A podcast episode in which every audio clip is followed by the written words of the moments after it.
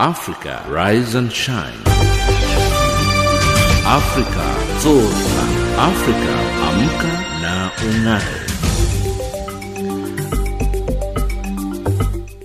Good morning and a very warm welcome to the final hour of Africa Rise and Shine this morning. You're listening to Africa Rise and Shine, coming to you live from Johannesburg in South Africa. We're on DSTV's audio bouquet channel 802 and on www.channelafrica.co.za. I'm Lulu Gabu in studio with Anne Musa and Tabiso Lohoko. In our top stories on Africa Rise and Shine at the hour, South Africa's Independent Police Investigative Directorate says it has been investigating about 588 complaints reported against the police since the start of the lockdown. The coronavirus pandemic brought death and hardship to South Africa, and unfortunately, women took the brunt of the blow. And in economics news, Mozambique's president declares that overall production in the northern province of Nampula has fallen by 20% because of the economic impact of the COVID 19 pandemic. But first up, the news with Ann Musa. SABC News. Independent and impartial. From an African perspective.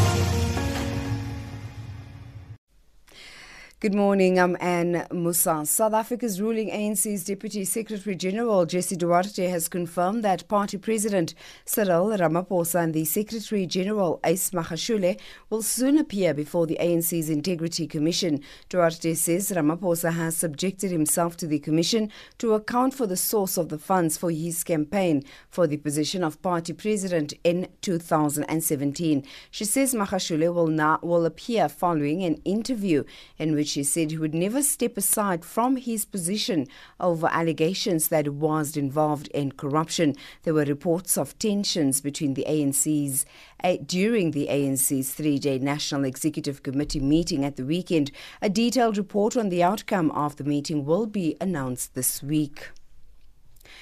South Africa is no longer among the top five countries with the highest number of coronavirus cases globally because it has been recording fewer infections. In the last 24 hour cycle, South Africa has recorded an increase of 2,505 new coronavirus cases, bringing the cumulative number to 625,056.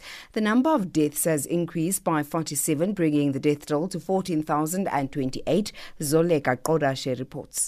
South Africa is now the sixth country to record the highest number of coronavirus infections in the world, down from number five, behind the United States, Brazil, India, Russia, and Peru. Regarding COVID 19 related fatalities, South Africa is the 13th country, while the United States remains the first. South Africa breached its 14,000 death mark and now stands at a total of 14,028 after recording a further 47 new COVID 19 related fatalities in the last 24 hour cycle. The presiding bishop of the Methodist Church of Southern Africa, Purity Malinga, says the, the poor and women are the ones who are mostly have to bear the brunt of corruption. Bishop Malinga is one of the church leaders who took part in an online service to launch the South African Council of Churches anti corruption campaign regarding the looting of COVID 19 funds. The launch also formed part of rolling mass action by the churches during Heritage Month in September against all forms of corruption. Malinga led a prayer in which she called for accountability. When there is corruption on the PPEs, the essential workers, most of whom are women, they die and leave behind their families. And most of those who die are those who are poor, who cannot fund for themselves. When political leaders and those who are politically connected continue to loot the resources of this nation, the unemployed, the homeless, the landless, the waterless, the hungry, most of whom are women, they remain destitute. Zimbabwe's opposition MDC alliance has accused police in the country of being captured by the state. The party says police have failed to investigate the recent abduction of rights activists. This follows the abduction of activist Tawanda Muchehiwa the incident was captured on CCTV. Muchehiwa uh, was abducted by a group of armed men who tortured him for three days before dumping him badly injured near his home. MDC spokesperson Fadzayi Mahere says the video of the incident is proof that the state carried out the act. The perpetrators of the abduction of Tawanda Muchehiwa are the state. It's Mr. Mnangagwa's people who are responsible for the abduction. That should be clear. It's not the MDC Alliance that abducted Tawanda Muchehiwa. With all the leads, the video evidence that, is, that has been offered so far, that has been made available, we, were, we would have expected the police to be completely on top of this investigation. There is no political will on the part of the police, who we can go as far as saying are captured by the state. Because if they were independent and willing to do their job by now, we should have seen arrests Venezuelan President Nicolas Maduro says the coronavirus vaccine that Russia has developed will be tested on volunteers in the country in the next few days. Scientists have criticized the vaccine because it was developed so fast and Russia has shared little information about it. The BBC's Candace Piette reports. While many scientists have expressed unease about the Russian vaccine, it's hardly surprising that Venezuela should give its support. Moscow has long been a key ally of President Nicolas Maduro, as was Hugo Chavez before him. Venezuela is also a fierce critic of the US and sits conveniently for the Russians right in America's backyard. Caracas is also hugely in debt to Russia, which has doled out millions of dollars to help prop up the Maduro government. And finally, in sports news, South African defending champions Mamelodi Sundowns blew the chance to take charge of the ABSA Premiership title race when they were beaten 1 0 by Baroka FC at Dobsonville Stadium, south of Johannesburg, following a loss for title rivals and log leaders Kaizer Chiefs earlier in the day. Sundowns could have gone three points clear with two games to play, but instead it's a case of as you were for the two heavyweights who remain level on 53 points at the head of the table. However, the result is a major boost for Baroka, uh, Baroka who move up two places to 13th on the log and open up a two point gap to the relegation playoff. That's the news headlines at 7:30 Central African Time. SABC News, independent and impartial. From an African perspective. Thank you. And since the start of the national lockdown in March, the Independent Police Investigative Directorate, IPID, says it has been investigating about 588 complaints reported against the police. They relate to allegations of corruption and various case classifications, including death as a result of police action, discharge of official firearms by police officers, torture and assault. The Institute for Security Studies recently launched a book that looks into corruption and the abuse of power by police officers. Horisani Sitole has more. A large number of South Africans who took part in the survey believe that most police are corrupt and two thirds don't trust their officers. Although more than 5,000 formal complaints have been opened against the police, half a billion rand has been paid out to victims of police misconduct for damages in the 2018-2019 financial year. Just under 1% of the almost 200,000 officers were subjected to formal disciplinary proceedings. Of the 1,888 officers who faced disciplinary hearings, 4% experienced no sanctions because they had their cases withdrawn or were found not guilty. Of the 178 found guilty for corruption or fraud, 108 remain in their jobs. Only 12% were recommended for dismissal. Since the start of the national lockdown, 588 complaints against the police have been recorded by IPID. The police watchdog's Ndile Chola. The Independent Investigative Directorate, that's IPID, investigates 588 complaints that relate to allegations of incidents that occurred during the state of the national disaster operations, that's COVID 19, from the 26th March 2020 to 10 June 2020. These complaints are in various case classification. They include death as a result of police action, discharge of official firearm by police officer, torture and, and assault. The Institute of Security Studies says it's not easy to measure police misconduct without looking into the officer's integrity. The Institute's Sonja Ivkovic says that way they'll be able to see if there's been an abuse of power. This approach has been used widely by scholars from across the world. South Africa, as you all well know, has a turbulent past that is marked by several important qualities injustice, inequality, and violence that should translate into how policing is done and how it has been done over time. And lastly, it has a large centralized police system, SAPS, that is characterized by consistent leadership failures, and on the other hand, perceptions that misconduct is widespread Corruption Watch Pillay says the findings reveal the failure of law enforcement agencies as well as the oversight bodies to undertake their investigative responsibilities. Meanwhile, recent crime stats shows that some crimes have increased. Crime activist Yusuf Abramjee. We're seeing dramatic increases in uh, many parts of Gauteng, especially the Greater Johannesburg, the Tshwane area, the East Rand, and the West Rand. We've also had an increase in um, some crimes, uh, especially car hijackings and house invasions in the Durban and surrounding areas in KwaZulu Natal. And there's also been some increase uh, in the areas around Cape Town. Uh, we've also seen some increases in gang violence on the Cape Flats, and, and that is of concern. Complaints against the police also continue to be investigated by IPID. Two police officers are expected in court today in connection with the murder of an Eldorado Park teenager. That report by Horisani Sitole. In his latest book, All Rise, a judicial memoir, South Africa's former Deputy Chief Justice Dikgang Moseneke takes a look back at his life on the bench. Moseneke says people need to stand up and do the right thing. In the book, he says he wanted to be a speed cop growing up. You know how happens, titles come at the end of the writing, not at the beginning. But, you know, the title has multiple layers. The one obvious layer is the call out, you know, to business in the courts. All rise, that's when we start working. So it really signifies the fact that, you know, I'm talking about the court, I'm talking about its sessions and its tribulations and successes. But on the other hand, of course, it's a call to our people um, to understand active citizenship, to understand the obligation to hold to account those who hold a variety of positions, both in private and public places.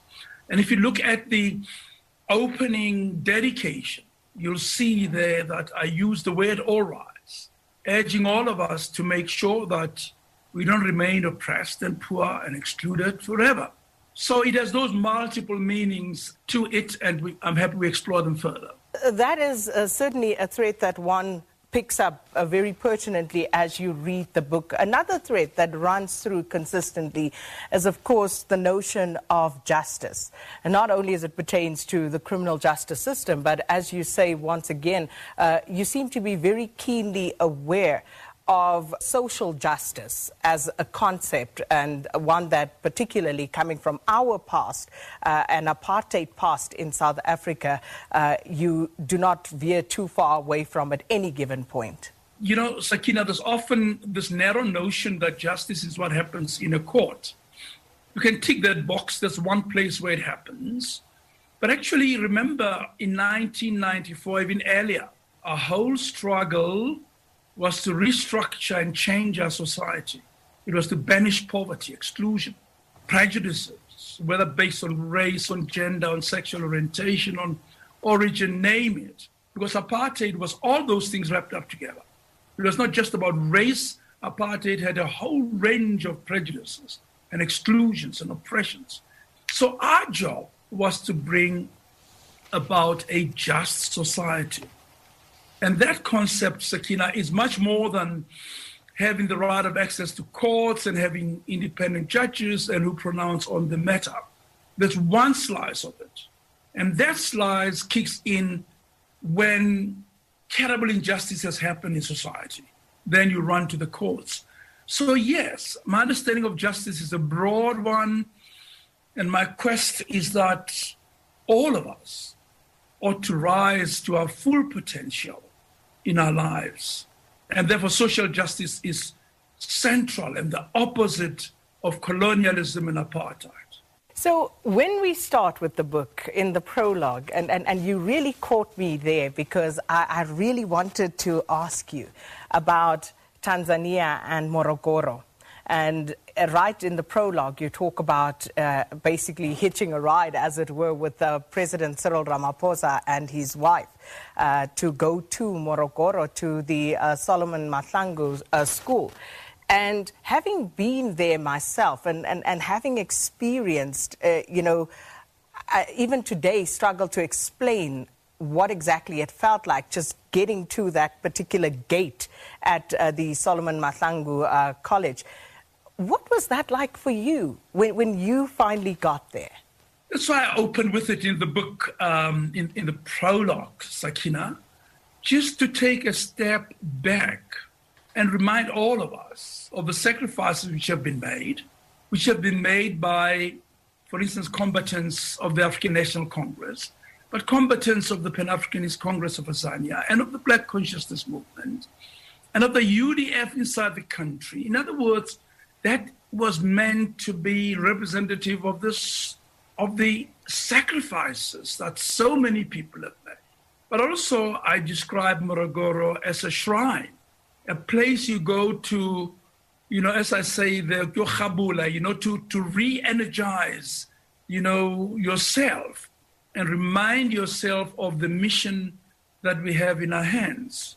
You see, it's very easy to have a long, tortuous struggle and then to forget what it all was about and what really moved the pieces and how disciplined, for instance, we were who were in Robben Island, or those who were in the UDF and other structures inside the country, or those who were in exile. And so Morogoro represents that hard effort that you saw, growing their own vegetables, building their own dormitories, building a school, you know, building grave sites and a chapel and doing it with their very hands. That really stayed with me. And that's why I opened the book with that.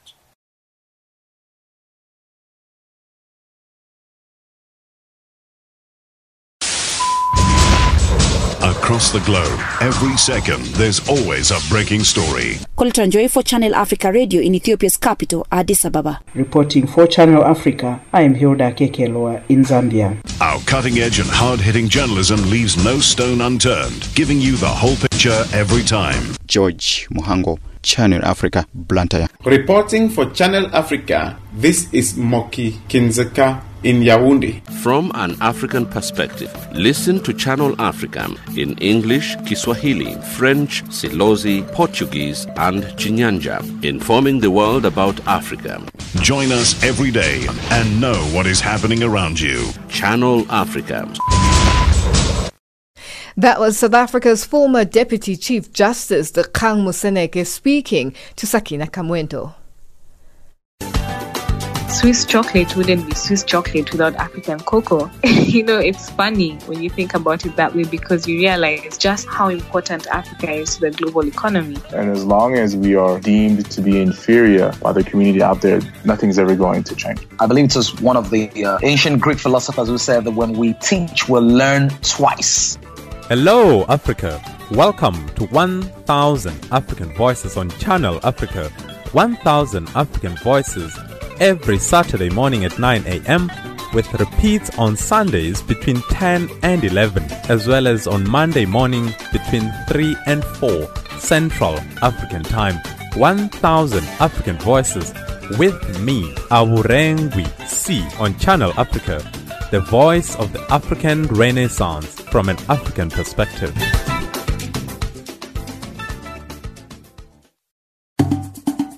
For your latest update on the novel coronavirus or COVID 19 for Channel Africa, I'm Arthur Scopo in Lusaka, Zambia. If you develop fever, cough, and difficulty breathing, seek medical advice promptly, as this may be due to a respiratory infection or other serious condition. It's 7:19 Central African Time and you're listening to Africa Rise and Shine coming to you live from Johannesburg in South Africa. Former South Africa's President Jacob Zuma has submitted before the Supreme Court of Appeal in Bloemfontein that he acted within his constitutional rights to review public protectors' remedial actions. Zuma wants the SCA to reverse the Pretoria High Court decision, which ordered him to pay personal costs of his litigation. He says he was concerned about the constitutionality of the public protector's recommendations in the state capture report. Makhale Masideng reports.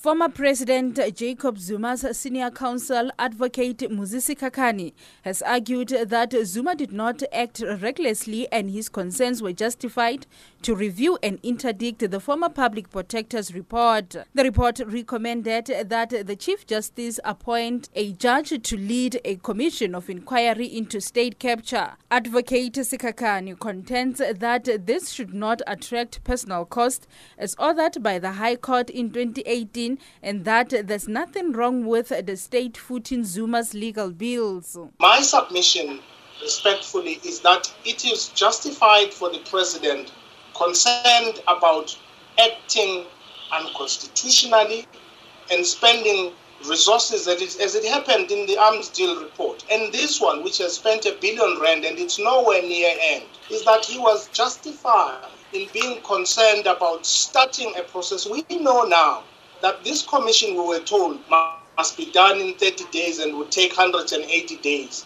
We are nowhere near knowing who plundered the state. We don't. Senior counsel for the EFF advocate Tembeka Ngcukaitobi has argued that the decision by former President Jacob Zuma to review the public protector's remedial actions caused a delay and abused state resources. He submitted that Zuma wanted the power to decide on the necessity and content of the Commission of Inquiry into State Capture. Ngcukaitobi contends there was a conflict of interest on the part of the president. The first problem with the submission is that it reinforces the conflict of interest rather than eliminate it. Because his concern about the selection of the judge to, uh, to chair the inquiry simply confirms that he did not want the Chief Justice to be the filter to ensure that there is no perception of a conflict of interest that perpetuates. But most importantly, quite apart from the problem of the reinforcement of the conflict of interest, the problem is that it ignores the full scope of the grounds of review. Senior counsel for the DA advocate Stephen Budlender refuted arguments by Zuma's legal representative that the former president wanted to establish the constitutionality of public protectors' remedial actions. Advocate Budlender says Zuma was attempting to avoid complying with obligations imposed by the public protector's state capture report. When you understand that remedy, you understand with respect how they could how, the High Court really had no other option but to direct personal costs and an attorney-client costs. Because when you consider the chronology of events, the grounds of review, the kitchen sink approach that was taken, and you consider the shift in remedy at the last moment in an apparent attempt to stymie anything happening, that, with respect, demonstrates that this is an abusive process. It is an abusive process by the then president for his personal gain and it is an abusive process that warranted the cost order that was made. Senior counsel for the Council for the Advancement of the South African Constitution, Advocate Michelle le Roux, insists that the former president's action to this point is still reckless. The conduct of this litigation and the recklessness and unreasonable in persisting, even in this court, we submit, all confirms that the conduct of the litigation warranted the sanction and the censure of a personal and punitive costs order. Because even to this day, there is the, the risk that the arguments that are being made on behalf of the former president undermine the commission of inquiry that he himself appointed in the way that he was uh, directed to do so by the former public protector. Judgment has been reserved. Makhala in Bloemfontein. The coronavirus pandemic brought death and hardship to the country, and unfortunately, women took the brunt of the blow. A study conducted by South Africa's Rhodes University in partnership with the University of Cape Town found that the typical earnings of women in the informal self employed sector decreased by nearly 70% since the beginning of the pandemic. The study analyzed the effects of the pandemic on the informal economy. The picture about job losses is just as alarming. Veronica Fourie reports. An estimated 3 million jobs were lost due to the pandemic, but 2 million of those were held by women. An alarming and very sad reality for South African women. Professor Michael Rogan says the telephone survey quizzed more than 7,000 individuals. Researchers uh, from, from Wits University, Daniela Casale and, and Dorrit Posel, used the same data that that I've analyzed and and found that of the three million jobs that were probably lost in April due to the lockdown and the and the pandemic, two thirds of those, or, or two million of the three million, uh, were lost by women. So it really does seem that um, this shecession has has has come about in South Africa as well.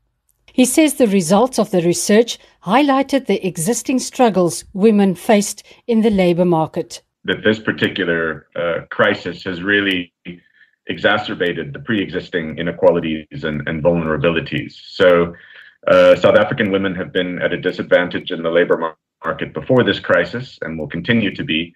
Uh, but on top of those existing uh, vulnerabilities, they've really borne the brunt of this crisis in, in quite a quite a startling way. Professor Rogan says the research concluded that men received more support than women during this time if we look at, for example, the special um, COVID 19 grant that government ha- has rolled out, two thirds of, of those have been awarded to men. So it, there's a little bit of a, a, a lopsided um, feature of the of the support package. Uh, women were disadvantaged more than men, but the special uh, COVID grant was received by men. The economy is getting back on track on all levels. Street vendors in Port Elizabeth are trading again. I did not receive any assistance from the government. I don't even get grant, and I did not even receive the 350 rand COVID support grant. My business has been really affected. As a result, my daughter still can't come to the street.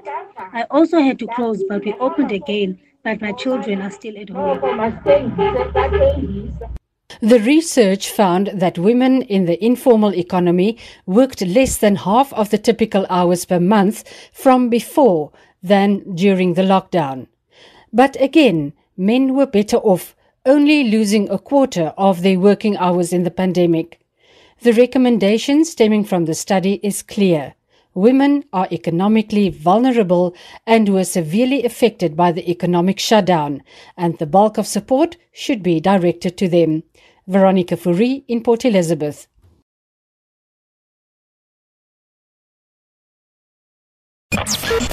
Many parts of the world, naturally rich, especially Africa, are poor and parts not well off in minerals enjoy the highest standards of living.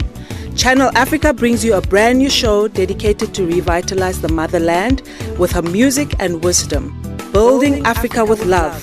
Fridays 10 a.m. to 11 a.m. and all Sundays from 5 a.m. to 6 a.m. Central African Time. Nguvu kwa watu. Upendo ni nguvu.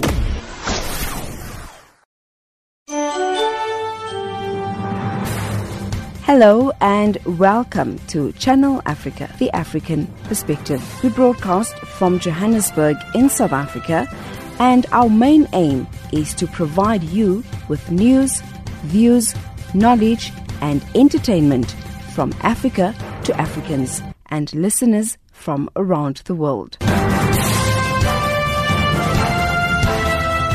Reporting for Channel Africa in Harare, Zimbabwe, this is Simon Muchemwa. Reporting for Channel Africa, I am Diana Wanyonyi in Mombasa. For Channel Africa, I am Kumbera Munjerere in Johannesburg.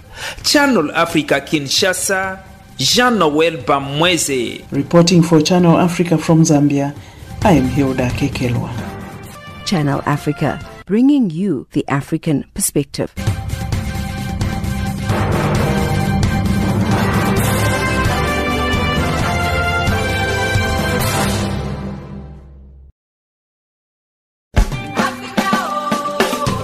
When I think back to my childhood, geographically, it reminds me of a time where I was black and only black and only struggling, but at the same time, always reaching for something more, something bigger in a South Africa that was hostile. Hello, Africa. This is 1000 African Voices, and I'm your host, Avurengwi. Join me on Channel Africa every Thursday morning between 8 and 9, and on Saturday and Sunday morning between 9 and 10. Rise, Africa, rise. Channel Africa, the voice of the African Renaissance. It's 7.30 Central African time and our headlines up next with Ann Musa.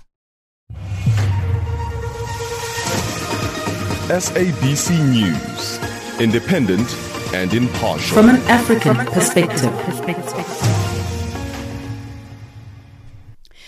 Good morning. I'm Anne Musa on the headline. South Africa's ruling ANC's Deputy Secretary General Jesse Duarte has confirmed that party president Cyril Ramaphosa and the Secretary General Ace Magashule will soon appear before the ANC's Integrity Commission. Zimbabwe's opposition MDC alliance has accused police in the country of being captured by the state. And the acting head of the Homeland Security in the US, Chad Wolf, says all options are on the table to resolve violent protests in Portland, Oregon. Those are the stories making headlines. SABC News. Independent and impartial. From an African perspective. Thank you, Anne. A study by the 10 member African Union High Level Panel on Emerging Technology says African leaders need to utilize in- innovation a lot more than what they are currently doing. This is according to Dr. Justina Dugbazah, Senior Program Officer for Education and Social Development at the African Union Development Agency. She was speaking after the, the release of a study last week. It has been established that science, technology, and innovation is extremely very important uh, for development. However, African countries are not utilizing these innovations, science and technology, as much as they're supposed to uh, do. And as a result of that, the member states, that's the African leaders, uh, set up uh, this uh, panel So what they do is that they provide a technical support. They identify emerging technologies that are relevant to development on the continent. They prioritize these technologies and then undertake research and then analyze these and also make recommendations to governments and other uh, relevant stakeholders. So then uh, they disseminate these uh, uh reports.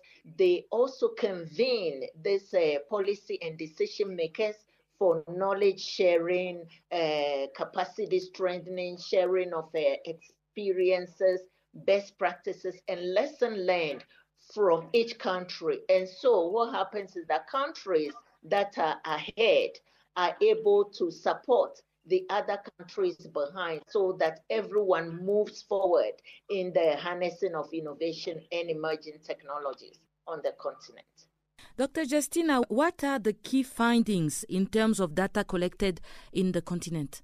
Okay, uh, the key findings, uh, number one, is that you know the percentage of uh, government that are harnessing this emerging technology is really low, particularly when you compare African countries to other developing countries as well as to developed countries. And so, because uh, science technology underpins uh, development, that has actually affected the level of development on the continent. Secondly, it's also been established that uh, when it comes to technologies such as uh, those required for education, we are also uh, lagging behind. And that is the reason why our educational sector has been affected very negatively during this uh, COVID 19. So you'll find that now e learning, virtual learning has become very important. But then when we look at uh, some uh, sectors such as uh, teachers who are supposed to support uh, the students in actually utilizing these e-learning facilities, we find that the teachers themselves are not knowledgeable about the use of e-learning, uh, computers, you know, Zoom, and uh, other tools. As a result, they are not able to uh, support the youth in uh, utilizing uh, these uh, facilities. Even when we look at health, you know, fact remains that this COVID 19 has really impacted every sector of the economy. And then going forward, there is going to be need for adjustment in all the sectors, whether it is health, uh, education, agriculture, agricultural livelihoods, and others. Uh, the research shows that Africa is not really at par with other developing uh, countries. It is not uh, at par uh, with the developed countries, we are really lagging behind. And so, what the AU high level panel is doing is actually providing sensitization, and they are emphasizing the fact that, you know, post COVID 19 is not going to be the same as pre COVID 19. This is going to be a new normal. A lot is going to change. And the only thing that can actually uh, sustain African uh, countries' development is an enhanced uh, use of uh, emerging technologies and innovation. So, a lot of technical support is being provided, a lot of sensitization, a lot of capacity strengthening, so that African countries, from the lowest to the highest level, would be able to uh, harness uh, emerging technologies that are relevant to the sectors that they are involved in. So if you're a teacher or an education a practitioner, then there's need to be more uh, involved in the digitalization and e-learning or virtual classrooms as they are called. If it's uh, an agriculturist, then there's need to harness uh, innovations such as um, microgrids and drones for agriculture livelihoods. If it's someone involved in the informal sector, there's not a lot of use uh, of the smartphones to get information such as prices, you know, availability of goods uh, on the market. And so all these, you know, are really uh, set to uh, support all sectors of the economy, all targets of the population. So when we're talking about innovation and emerging technologies, it is just not for the elite. It is just not for a section of the population. It is actually applicable to all sectors of the population. When we take the youth, for example, the youth bulge and then a youth unemployment seem to be such an evasive challenge for African governments and there's need to really work on this sector. And technologies and then uh, technologies uh, coupled with entrepreneurship is one area that an African government can make a difference by supporting youth to set up small businesses in innovation in the use of uh, emerging technologies Dr. Justina Dugbazah, Senior speaking to Channel Africa's uh, Pamela Kuomba. It is 7:38 Central African Time, and you're listening to Africa Rise and Shine. WHO recommends 30 minutes of physical activity a day for adults and one hour a day for children. If your local or national guidelines allow it, go outside for a walk, a run, or a ride and keep a safe distance from others. If you can't leave the house, find an exercise video online, dance to music, do some yoga, or walk up and down the stairs. Avoid touching your eyes, nose, and mouth to slow the spread of the coronavirus. For more information on the coronavirus, visit the World Health Organization site at www.who.int.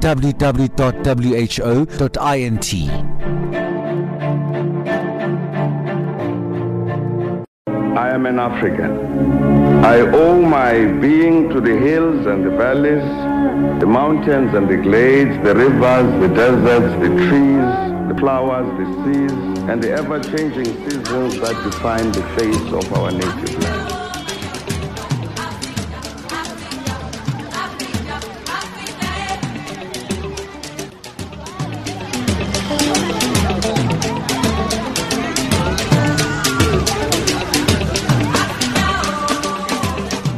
Masterclass Africa, where great minds connect.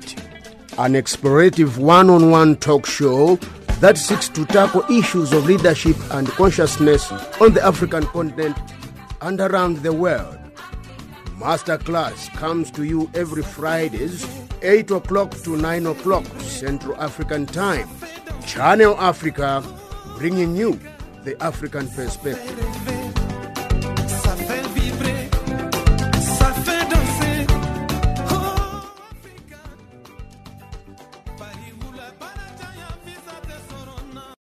It's 7:40 Central African Time and you're listening to Africa Rise and Shine. We're coming to you live from Johannesburg in South Africa. More than 100 bikers have taken to the streets of South Africa's coastal city of Durban in a peaceful protest against racism and farm murders in the country. They gathered at different points in the province to join the nationwide call appealing to government to act against farm murders. Nonhlakanipho Magwaza reports.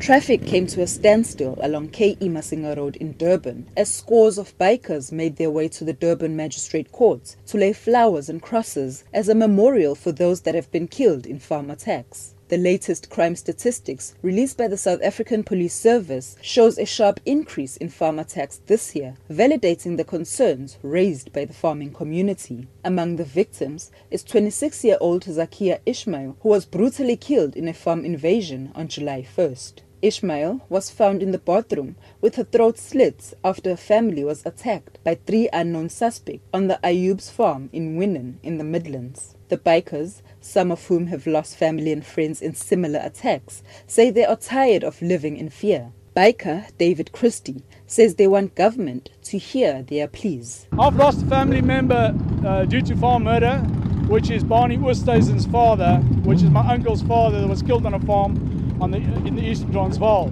There's many people like us, and this is what we do on a daily basis, is fight this fight to make the government listen to our people. We are subjugated and we are ridiculed by the government on a daily basis. And we're not going to stand for that anymore. Enough is enough. Harti Bota believes that these senseless killings could be linked to the ongoing calls for land grabs. They're actually busy with uh, with something to scare the people off the farms, to kill them, to torture them at the most horrendous way possible. And we're against that. And we need the government to put a stop to it. It's related to land grab, and there's quite a lot of people that actually speak up for, for, for land grab. And because of that, it's just getting more and more horrible. The people are being murdered for nothing. Vice President of biking organization Megaforce, Michael Stotts, is calling on bikers to stand together against racism and farm attacks. The reason for this is to get behind all the farm murderers that's been happening, and obviously, we all stand together against racism. And the idea to get together today is peaceful. All right, so we're making a big statement, it's not only in KZN, it's happening all over the country. Whether it's rain or not, we'll still be here to support the farmers. Without them, there is no meat and vegetables on the table. The Durban leg of the peaceful protest ended in a prayer at Amanzimtoti on the south coast. I'm Nonhlakanipho Magwaza in Durban. The following story contains graphic descriptions which may upset sensitive listeners, including children. The World Animal Protection has called for the total ban in the export of lion parts. Treeshake founder Dave Duarte, leading the South Africa WAP campaign, says the lions spend time in confinement until they are ready to be killed for their bones. These bones are then shipped abroad for use in traditional medicine in Asia. Pearl Makubane reports. WAP says every day thousands of wild animals are poached, farmed, or sold into the global multi billion dollar trade. These wild animals are being traded for food, pets, traditional medicine, and entertainment. Founder of Treeshake, Dave Duarte, leading the South African WAP campaign, says in 2019 there were around 8,000 lions in captivity in South Africa. To put this number in perspective, throughout the whole of Africa, there are only around 20,000 lions left in the wild. So almost half of all lions are now in captivity. We need to call for a total ban in the export of lion parts. South Africa currently allows for quotas. A certain amount of lion bones can be exported illegally, but this sends an unclear message to the market. It doesn't communicate that this is wrong, this is unethical, this is pillaging Africa's heritage. Locally, South Africa contributes to the wildlife trade by rearing lions for their bones. The bones are then legally sold to Southeast Asia to supplement the tiger bone industry. The bones have been known to sometimes be taken while the animal is still alive in order to ensure that those harvested are pink in hue. Duarte says the animals are subjected to immense cruelty throughout their lives. The first pain is being separated from their mothers. Lions are very social creatures, and in these situations they have no pride. They're kept in cramped conditions and are very often malnourished. It's not unusual to have five cubs in a small cage covered in each other's urine and waste.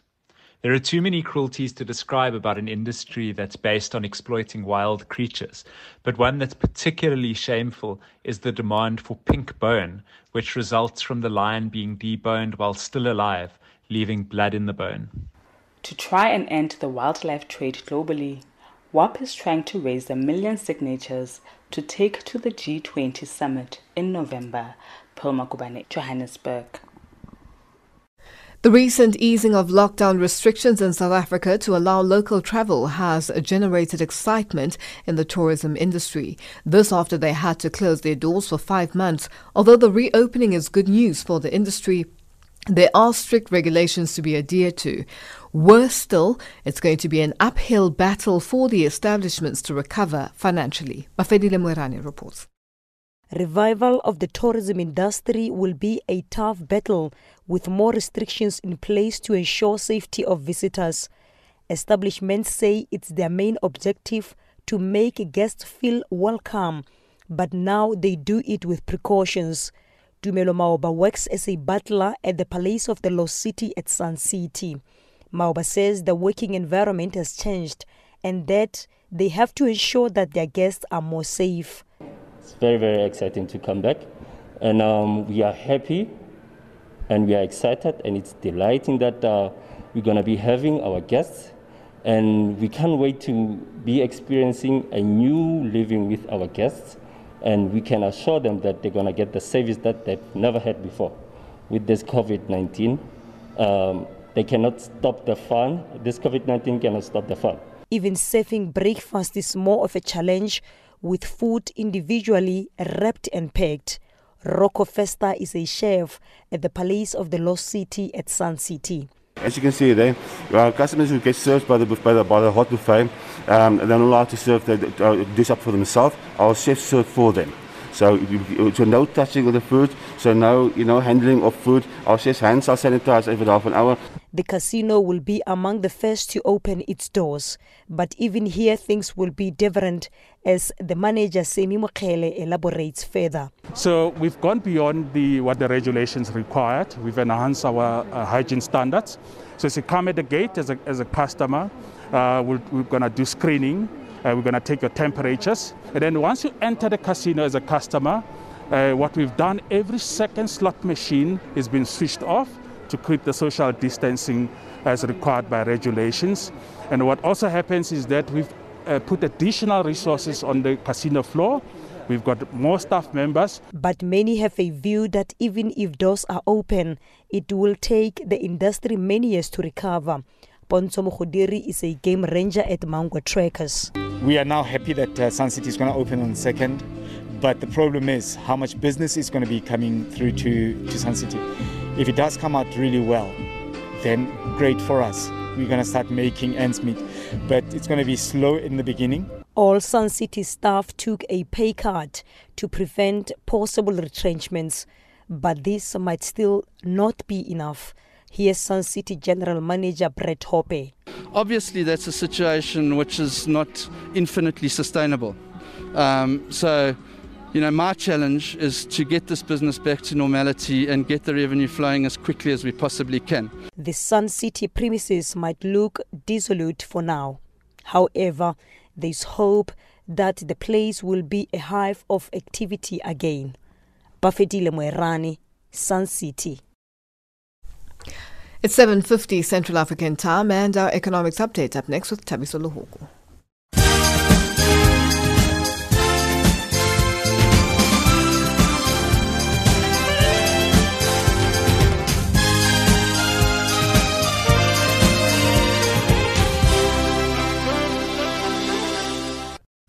Thanks, Lulu, and good morning. Zambian President Edgar Lungu has appointed the Deputy Governor of Bank of Zambia in charge of operations, Francis Chipimo, as the central bank's acting governor. Chipimo will head the bank pending Parliament's ratification of the substantive governor, Christoph Mvunga. This is according to a statement by Special Assistant to the President for Press and Public Relations, Isaac Chipampe.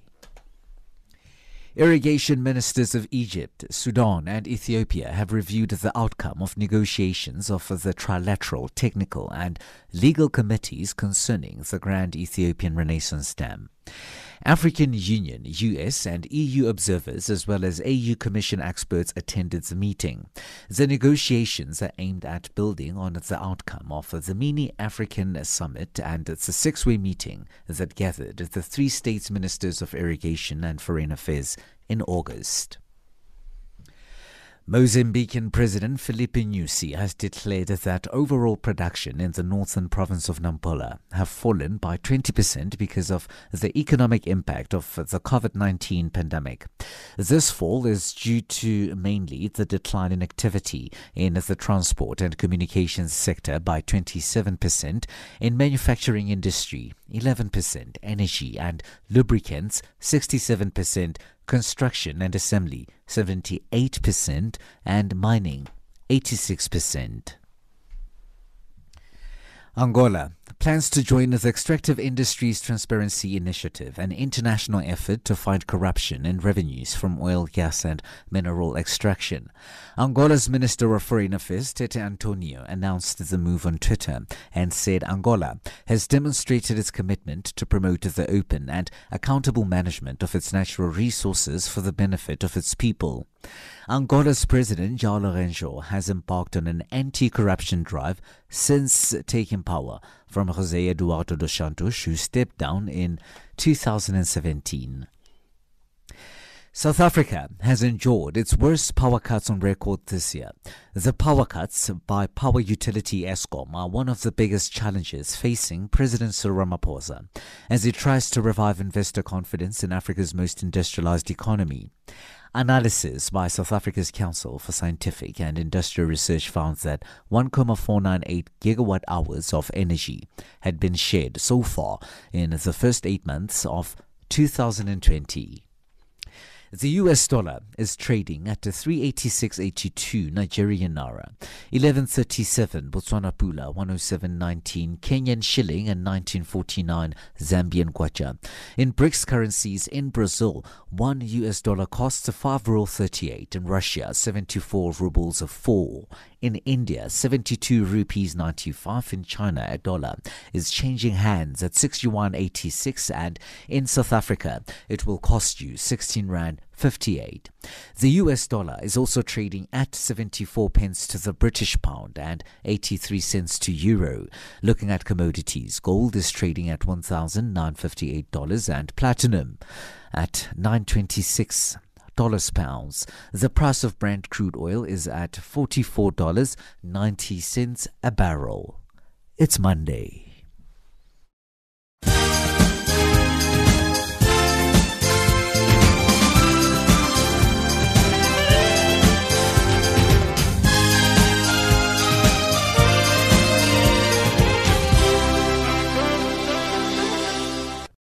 Africa, rise and shine. Afrika zorka. Africa, amka na ung'are. That wraps up Africa Rise and Shine today. For myself, Lulu Gabu, producer Luanda Maume, technical producer Mario Edwards, and the rest of the team, thank you for joining us. For comments about our show, send us an email at info.channelafrica.co.za or tweet us at Channel Africa 1. You can WhatsApp on plus 277 63003327. On taking us to the top of the hour for the news is Not Yet Uhuru by Letta Mbulu. Have a good day and keep safe.